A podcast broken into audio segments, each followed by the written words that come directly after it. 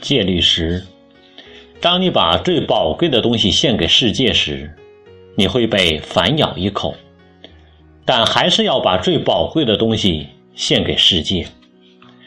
在一部经典电影《正午》里，加里·库柏出演凯恩一角，这是一名为他的小镇带来和平与秩序的警官。在服役多年后，他决定结婚了，便摘掉警徽。离开了小镇。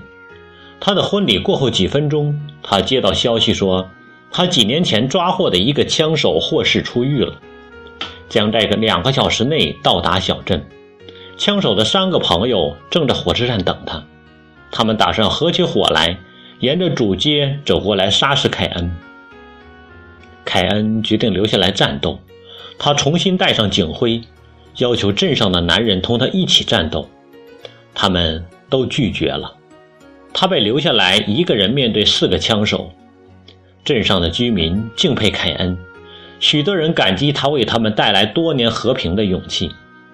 他把自己最宝贵的东西给了他们，但是现在，当他需要帮助的时候，他们丢下他，任凭他去被枪杀。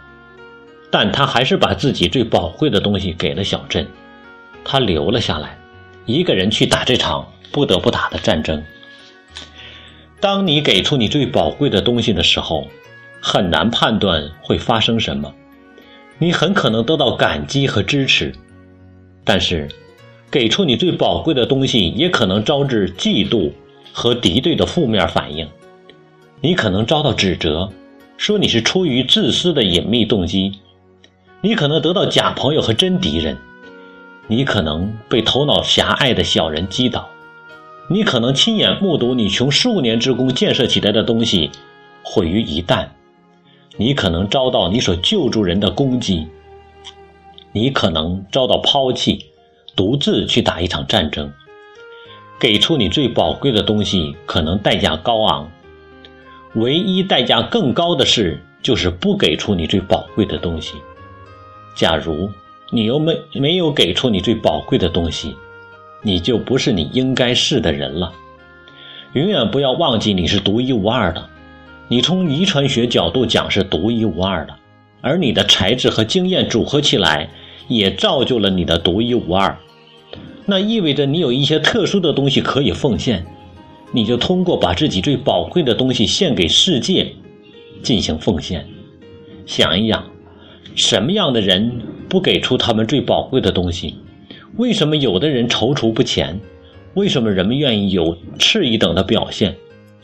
机智、讲策略和把握时机当然很重要。你可以寻找合适的机会，或者创造合适的机会，去给出你最宝贵的东西。但是，即使你努力改进技能，以便在将来做得更好，你现在也总能做一些事情，给出你最宝贵的东西。给出你最宝贵的东西，不是你将来要做什么事，而是你每天要做的事情。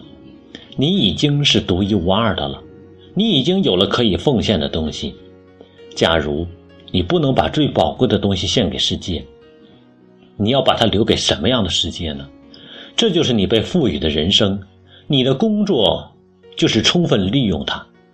世界如何回报并不重要，人生意义来自于。向世界献出你最宝贵的东西，无论它是什么。当你把最宝贵的东西献给世界时，你会被反咬一口，但还是要把最宝贵的东西献给世界。